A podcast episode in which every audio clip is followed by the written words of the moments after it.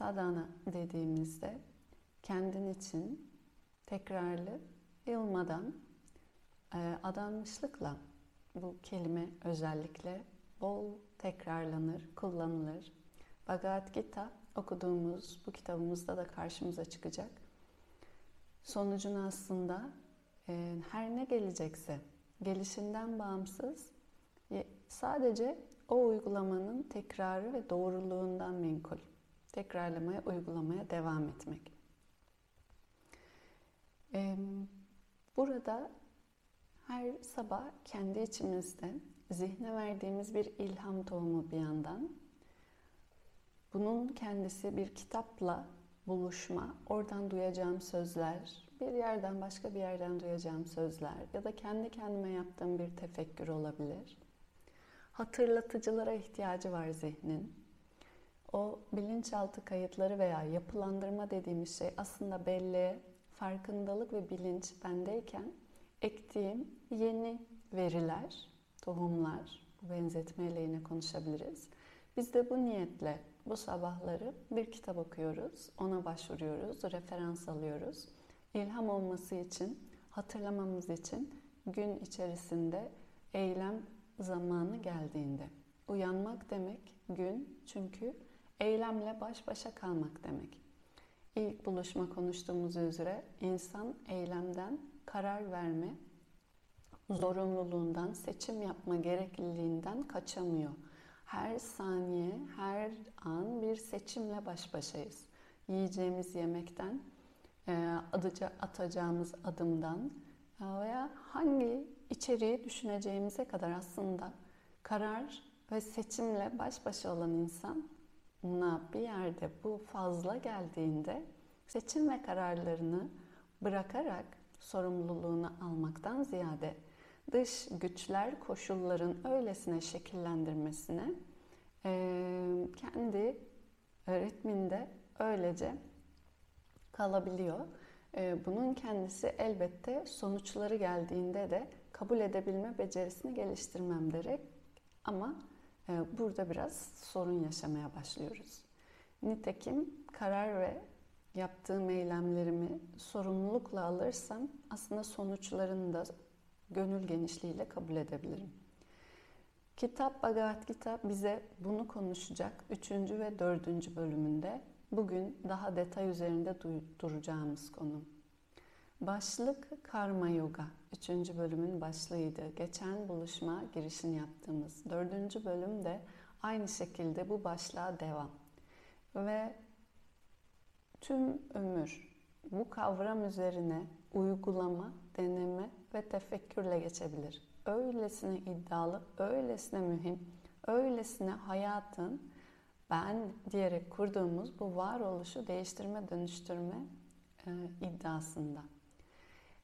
Çünkü o seçim yetisi bizde aslında bir meleke var verilmiş olan insana, onun adı irade. iradenin varlığına dair bir işaret. Bu irade nasıl kullanılmalı? İrade bir değişim yaratabilme, yapabilme gücü ve istenci. Öyle böyle bir arzu isteyebilme potansiyeli de. Ve yaptığım seçim nihayetinde elbette ki kurduğum ben tanımımla ilgili. Ben nasıl bir ben olmaya devam etmek ve nasıl bir dünya deneyimine şahit olmak istiyorsam aslında ona bağlı seçim yapıyorum. Eğer ki şuurundaysam. Bu şuurumda olmadan da seçimlerim güdülenerek gerçekleşiyor olabilir. O zaman bu iradenin hakkıyla kullanılmaması demek. Bu buluşma ve bu hafta bize verdiği içerikte siz ayrı tekil bir parça olarak yaptığınız eylemlerinizle eylemlerinizin getirdiği sonuçlara da tabi olansınız diyor. Sen bir eylem yaparken o eylemin sonucunu başkasının almasını bekleyemezsin. Eylemi zaten nihayetinde irade, buradaki istenç ve bu şuur görüyor ve icra ediyorsa buraya doğru gelmeli. Çikolatayı ben yerken başkasının ta- ağzında tadının olmasını bekleyemem. Yiyen bensem yemenin ardındaki güdüsüyle tadını almayı isteyen de ben. İşte bu noktada irade ve eylem ilişkisi. O zaman çikolatanın tadı güzel ya da çirkin olarak bana gelecek.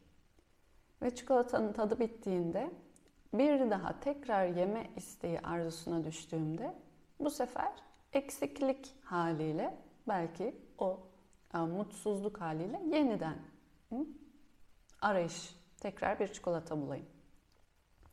Özetle eylemi yapan kimse sonucunu da o alır. Bu kadar basit bir felsefe veya teori ya da öğreti diyelim sadece Sanskrit kavram olarak kullandığımızda oldukça popüler günümüzde de karma teorisi. Karma diyor ki bir felsefi öğreti olarak eylemi kim yaparsa yapan sonucunu da alma vaadinde olduğu için çünkü eylem iradeyle kurulur. İrade istemek istençtir. O zaman eylemin sonucunu da yapan alır. Bu kadar basit. Çok komplike bir şey değil karma. Teori olarak konuşulduğunda. Eğer bu suyu ben içiyorsam suyun tadını ben alacağım. Bu tada dair de iki şey olabilir. İstediğim gibi, istemediğim gibi. Çünkü irade istenç isteme melekesiyle ilişkili. Eylemle istemek arasında böylesi yakın ilişki. O yüzden İngilizce iradeye will diye çevriliyor. Hem istemek diye kullanılıyor kelime İngilizce'de hem de istenç, irade anlamında kullanılıyor. Bizde arzu diye bir kelime var. Daha böyle güçlü bir şey gibi duruyor ama e, arka planında bir şey değiştirebilmenin potansiyelini ve bunu isteyebilmenin gücünü taşıyor. Kediler iradeye sahip mi mesela? Kediler bir şeyleri istiyor. Evet, yemeğini yemek istiyor. Ama bu isteğinin ne kadar bir değişim yaratabileceğinin şuurunda isteklerini kontrol edip yönetebiliyor. Kedilerde güdüsel sadece içgüdü mü? O yüzden ona içgüdü diyoruz. İradenin karşısına koyduğumuz kavram. Eğer isteğinizin farkında değilseniz, bu güdüsellikle geliyorsa orada irade yok. İradenin ne demek olduğunu daha derin düşünelim diye üzerine bu konuşma. Kedide, köpekte, hayvanlarda ayrı bir özgür tırnak içerisinde iradeden bahsedemiyoruz. Güdüsellik tıpkı bir robot gibi ya da bilgisayara verdiğim bellekle çalışması, kodlarla çalışması gibi. Orada sadece kör bir neden sonuç ilişkisi var. İrade ise potansiyel yeni değişimler isteyebilmenin. O yüzden şuur, bilinç ve farkındalık kelimeleriyle eşliği var. Peki bu ne demek karma üzerine gelirse? Yaptığım eylemin sonucunu eylemini yapan alıyorsa, eylem yapmanın kendisi farkındalık şuurlu olursa değişim yaratabilmenin o gücünü ve sonucunun da ne gelebileceğini bilincinde o zaman olur. Bu durumda gelen eyleminin sonucu senin için eşit bir zihinsel halle kabul edilebileceği yerde senin için zihnine iyi ya da kötü, o güzel ya da çirkin demediğin çikolatayla kurduğun ilişkideki gibi demediği yerde bu irade seni bağlayan bir yerde olmaz. Seni duygusal olarak daha dalgalara veya dehlizlere sokan bir yerde olmaz. Nitekim genelde bütün eylemlerin sonuçları iki türlü. İstediğim şekilde, istemediğim şekilde. Demin dediğimiz gibi. Bunlara bir sürü kelime verebiliriz. Güzel, çirkin, beğendim, beğenmedim, hoşlandım, hoşlanmadım, sevdim, sevmedim, iyi, kötü. Bütün bunlar nihayetinde temel iki şemsiye. Tercih ettiğim gibi, tercih etmediğim gibi. Sanskrit iki kavram var. Burada kitabın bol bol kullandığı raga ve dvesha. Böyle farklı dil konuşmak neye hizmet eder? Kafamızda yeni kategorizasyonlarla algımızı biraz daha muhakemeye açmak için. Yoksa bildiğimiz kavramlar. Raga istediğim gibi, dvesha istemediğim gibi. Hayat sabahtan akşama verdiğim kararlarımla, yaptığım eylemlerimle bu ikisi arasında geçiyor. Sabahtan akşama olsa keşke sadece 365 gün, 30 yıl, 40 yıl, 60 yıl, 70 yıl artık kaç yıllık bir ömürdeysek. Bir şeyler istediğim gibi istemediğim gibi. İstediğim gibi, istemediğim gibi. Sabahtan akşama güzel, çirkin, oldu, olmadı. Bunun kendisi bir döngü. Kitaba göre insan kendi hayatında, ömründe bir an gelip şunu sormalı. Hayat sürekli başarılar, başarısızlıklar, oldular, olmadılar, iyiler, kötüler, güzeller, çirkinler, kazançlar, e, mağlubiyetler arasında böyle dönüp duracak mı? Hep bir şeyleri beğendim, sonra beğenmedim, beğenmedim, tekrar beğendim diye dönüp duracak mı? Bunu ilk buluşma dediğimiz ne zaman bitecek bu daha daha daha daha daha arayışı? Ne zaman tamamlanmış hissedecek hayatım, ömrüm kendisini bir daha daha demeden? Çünkü bugün için aldığım bir çikolata ağzıma attığımda tadı güzel, kaybettiğimde kötü. Tekrar hadi onu bulmaya çalışma. Yeniden güzel, yeniden bitti, yeniden kötü. Bir sınava girdim, atandım. Sonra eh, yükselmeye çalıştım. Sonra emekli olmaya çalıştım. Sonra bir eve çıkmaya çalıştım. Sonra evi satmaya çalıştım. Sonra evlenmeye çalıştım. Sonra boşanmaya çalıştım. Çocuk yaptım. Çocuk büyüsün diye bekledim. Emekli oldum.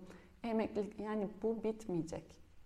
Dışarıya verdiğim koşullulukla e, iyi ve kötü algısı zihinde bu ikili hedef sonuç ilişkiliğinde kaldığı sürece bu bitmeyecek. Söylediği bir öneri var. Eylem bu yüzden sonucunda galibiyet mağlubiyet iyi kötü özetle raga dveşa istedim istediğim gibi olmadı ikiliğinde sizi sürekli sıkıştırmaya mahkum. Buna karma deniyor. Bu kadar. Bu sıkışıklıktan çıkmak isterse bir kişi gün gelir de soru sorarsa kendi kendine sürekli ben böyle döngünün içerisine mi döneceğim? O zaman verdiği cevap şimdi buradaki savaşçı Arjuna'ya öğretmenin Krishna'nın verdiği cevap olmaya başlıyor. Eğer kendini bir yerden bir kimlikle kurmaya devam edersen o kimliğe göre hep istediklerin ve istemediklerin olacak. Çünkü sen bir yerden kendini biri olarak kurduğunda hep ötekiler yaratmaya da devam edeceksin. Başkaları olacak hep sana. Senden farklı, senden ayrı, senden dışarıda. Sen hep sağdan bakarsan hep sana göre bir sol olacak. Soldan bakarsan hep sana göre sağ olacak. Yukarıdan bakarsan hep bir aşağısı olacak. Aşağıdan bakarsan hep bir yukarısı olacak.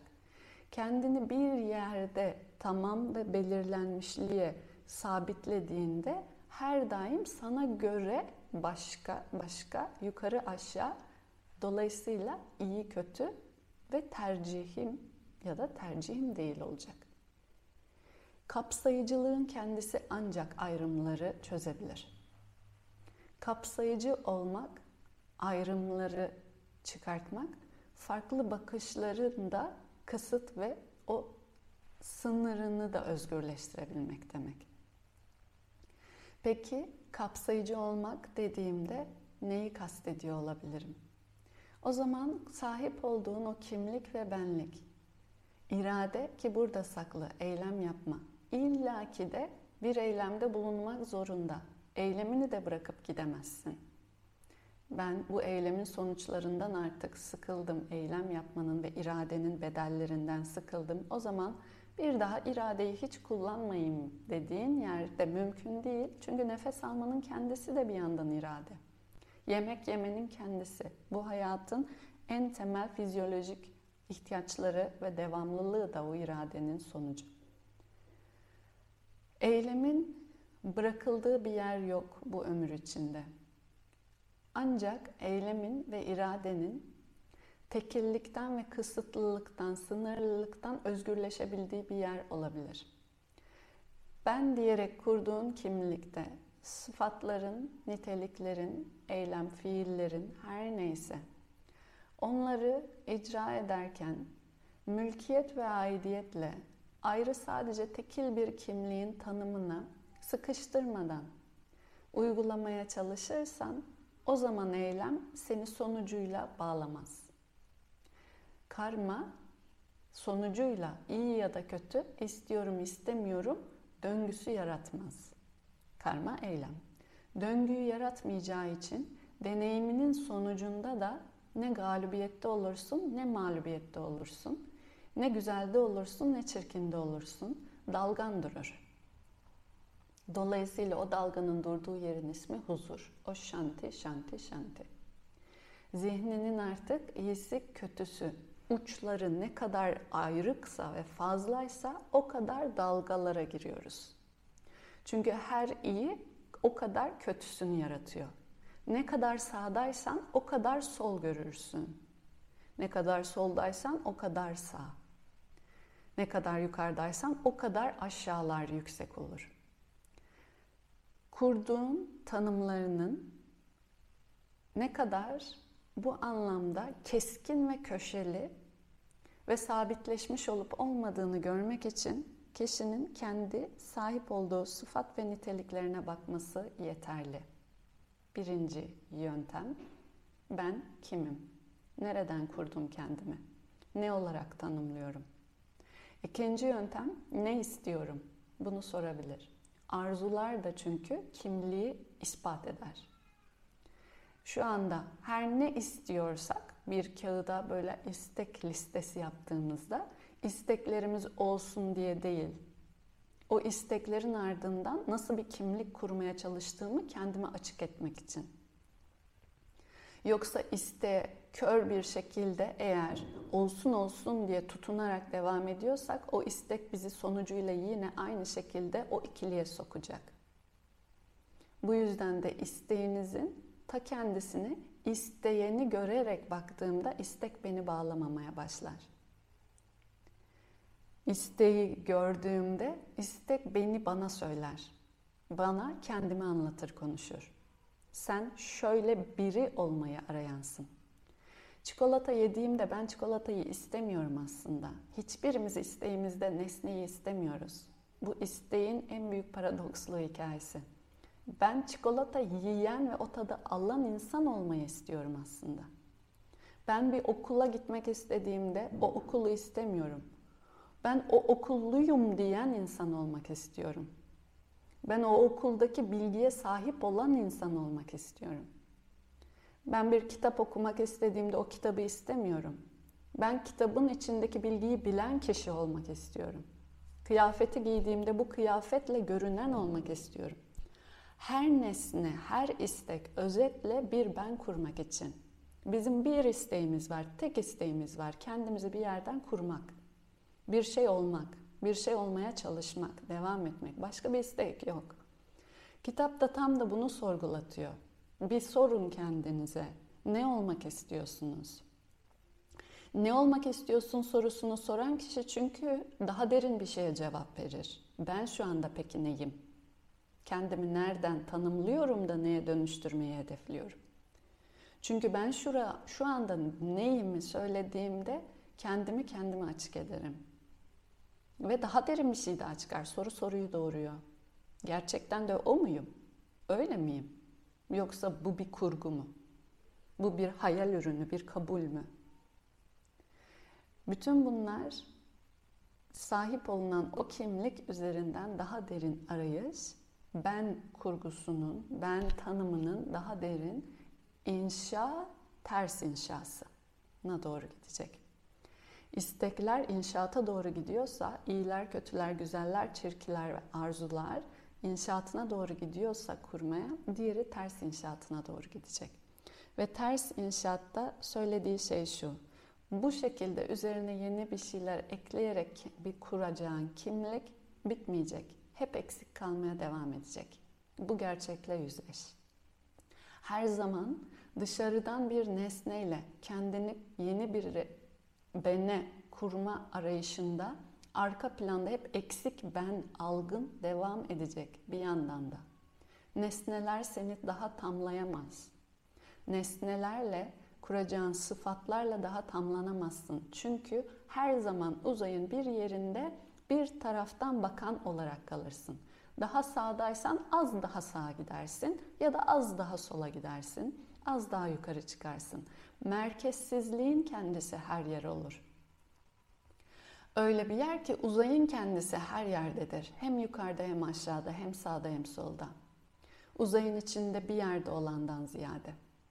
Bütün bunların böyle dolaylı sorgulaması özetinde vereceği cevap şu. O zaman eylemi yaparken arzunun tekil bir kimlikten değil, bütüncül bir kimliğe hizmetle kurabilir misin?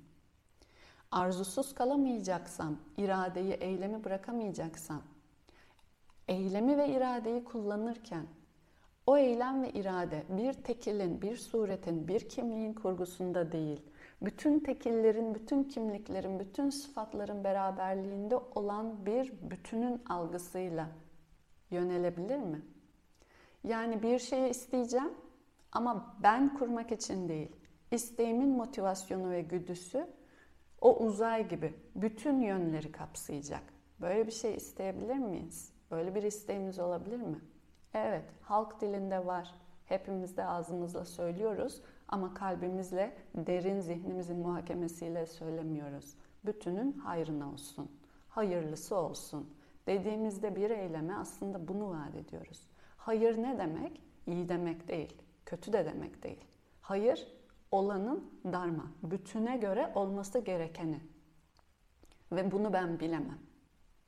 Ben iyiyi kötüyü görensem bir yerde olanım.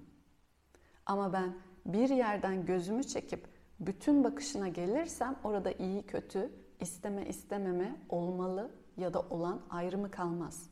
Her şey olduğu biçimdedir. Uzayın kendisinde nasıl ki sağ sol yok, bütünün kendisinde de iyi kötü yok. Hem iyi var hem kötü var. Kötü iyi, iyi kötüye döner. Bakacağın yere göre. Ama sen bakışsız olursan o zaman ikisinden de çıkarsın. İkisinden de çıkarsan ne olur? Acıya da düşmezsin. Yüksek ama hazza da gitmezsin. Çünkü ikisi birbirini var eder. İkisinin de olmadığı fazla uç titreşimin adı huzur. Huzur hali olanla uyumlu. Meli malıdan azade, bütünün içerisinde aslında saf uyumun olduğu yerin adı. Huzur, huzur diye arayışta olduğumuzda hatırlayalım kendimizi huzurda hissettiğimiz yerlerde en bariz işareti şudur. Huzurda olduğunuzda bir şey istemezsiniz daha. Her şey tamamdır. Huzurun en net özelliği bu. Ve insanlar huzur arayışında aslında şunu söylüyor arka plan. Ben bir gün gelse de daha diyerek eksiklik halinde bir yeni arzunun güdüsünde kalmayayım. Tamam diye bütün olarak göreyim her şeyi. Bunu görmek için tekil bir yerde olan sınırlı gözden vazgeçmek gerekiyor, çıkmak gerekiyor. Bunu peki kendi kendime çıkayım diyerek çıkabiliyor muyum? Hayır, damla olmaya da mahkumum bir taraftan. Bir isimle, bir biçimle, bir sıfatla, bir nitelikle bir yerdeyim. Sağdayım baka, bakıldığında dışarıdan. Etiket ve niteliklerle tanımdayım, öğretmenim, kadınım. Karma yoga işte şimdi tam da burada herkese o yüzden bu konuşanlara bağlı bir cevap. Kal olduğun yerde. Eylemi, iradeyi, niteliği ve sıfatı terk edemezsin. Öylece. Ancak her birini kullanarak her birini damla ismine, sıfatına değil, o bütün ismine, sıfatına doğru sanki hizmetle eğer bu kelimeyi buraya tanıtacaksak aracı gibi, vesile gibi kullanırsan o zaman bu sıfat ve etiketleri daha çok kuran değil, bunların ötesinde daha sıfatsız ve etiketsiz, o uzay gibi kapsayıcılığa giden olursun. Kimlik ve benlik daha dar bir kısıtta, sınırda olan değil, daha kimliksizce kapsayan olursun. Eylemini yapmaya devam et. Ancak eylemi yaparken sonucuna tutunma. Böyle diyor Krishna Arjuna'ya. Eylemini yaparken sonucuna bir insan nasıl tutunmasın? Şimdi konuştuğumuz şey. Nasıl ben bir eylem yapayım da sonunda yaptım, yapamadım, başardım, başaramadım, iyi ya da kötü demeyeyim de sonucu olduğu gibi öylece amenna kabul ettim diyebileyim. Bir tek şey de gizli bu. Eylemi yaparken, sonucu alırken değil, önce daha yaparken, o iradeyi kullanırken ben diyerek salt ve saf bu küçük kimlik olarak ben için değil, daha büyük bir ben tanımında icraat.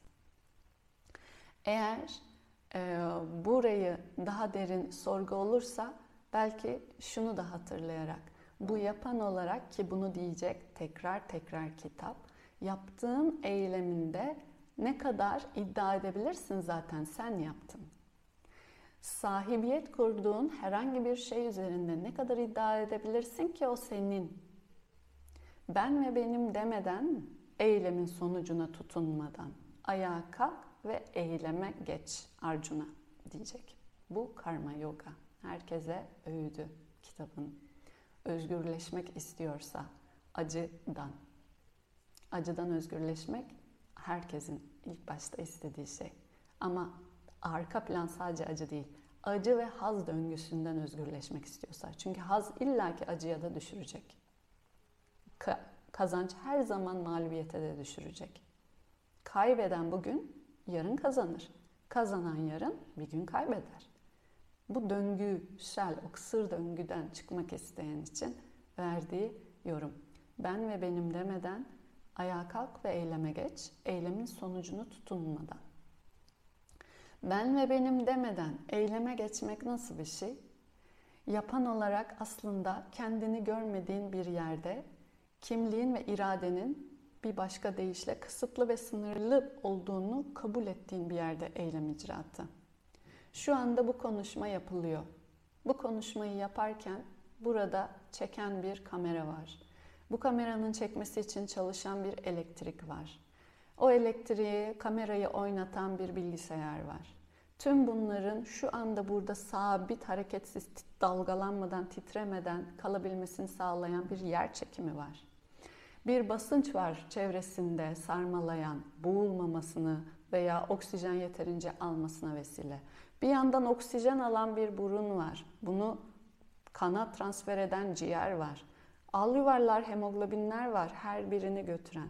Şimdi bütün bunların kaçı ve ne kadarı üzerinde bu irade sadece ben yaptım diyebilir. Diyerek başlayan. Bir eylemin icrası için o kadar çok parametre, o kadar çok arka planında neden sonuç ilişkisi, etkileşimi var ki bütün bunların içerisinde saf mülkiyeti kendi üzerinize nasıl alabilirsiniz? Saf mülkiyeti kendi üzerinize zaten nasıl alabilirim dediğinde nasıl o eylemin sonucuna da ben mi yaptım? Tabii ki de bu sonuç benim istediğim gibi olmalı diye tutunabilirsin.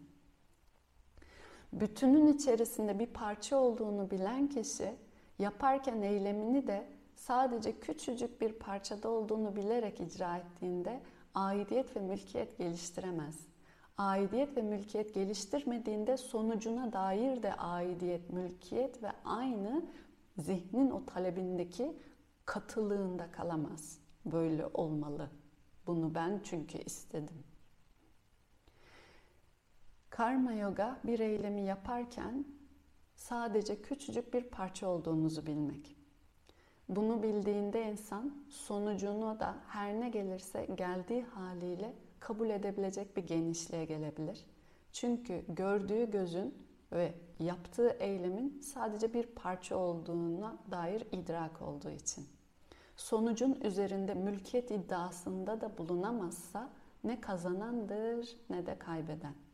Çünkü bu sonucun kendisini de yapan ben değilse o zaman sonuç da bana mal edilemez. Parçaların içerisinde bir parça sadece bu ben. Bütün sıfatların içerisinde bir sıfat. Tüm yönlerin içerisinde bir yön. Bu görüşün özgürleştireceğini söylüyor. Bir, önce acı ve haz döngülerinden. Çünkü artık ne hazza ne acıya, ne kazanç ya da ne de mağlubiyete giren bir zihin olur eş bakan bir zihin olur. Onun adını yoga diye tanımladı. Samatvam yoga uccate. Zihnin her hale eş yaklaşmasına yoga denir. Öyle bir yerde artık kazanç da galibiyet de mağlubiyet de birdir. Öyle bir yer hayır olanı görür. Bir yandan da hayırdan başka bir şey yoktur zaten. Hayırı göremeyen kimlikte, kısıtta kalmış olan göz. Zaten kısıttan çıktıkça hayırdan başka bir şey yok olan. Bu şu anda bilemiyorum, şu anda göremiyorum dedirtebilir insana. Belki yardımcı olur. Bütün bu hatırlatmalar ve bütün bunlar yine ilk başta söylediğimiz gibi eylemi de bırakma şansının olmadığını, terk etmek veya kaçmak özgürleşmek değil. Bir yerde, bir sorumlulukta, bir eylem gereğinde kendinizi bulduysanız, bir yerin temizlenmesi gerekiyor, bulaşıklar orada bekliyor veya bir işte çalışılması gerekiyor. Her ne yaparsanız yapın, her ne yaparsanız yapın. İster yemek yiyin, ister bulaşık yıkayın, ister yerleri silin. Hepsi bir eylem.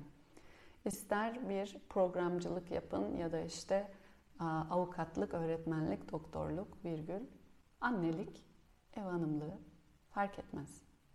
Yaptığınız eylemin icracısı olarak kendinizi saymayın. Yaptığınız eylemle tekil sadece kimliksel bir ilişki kurmayın. Eylemin pek çok parçası olduğunu icra ederken bile kendinize hatırlatın.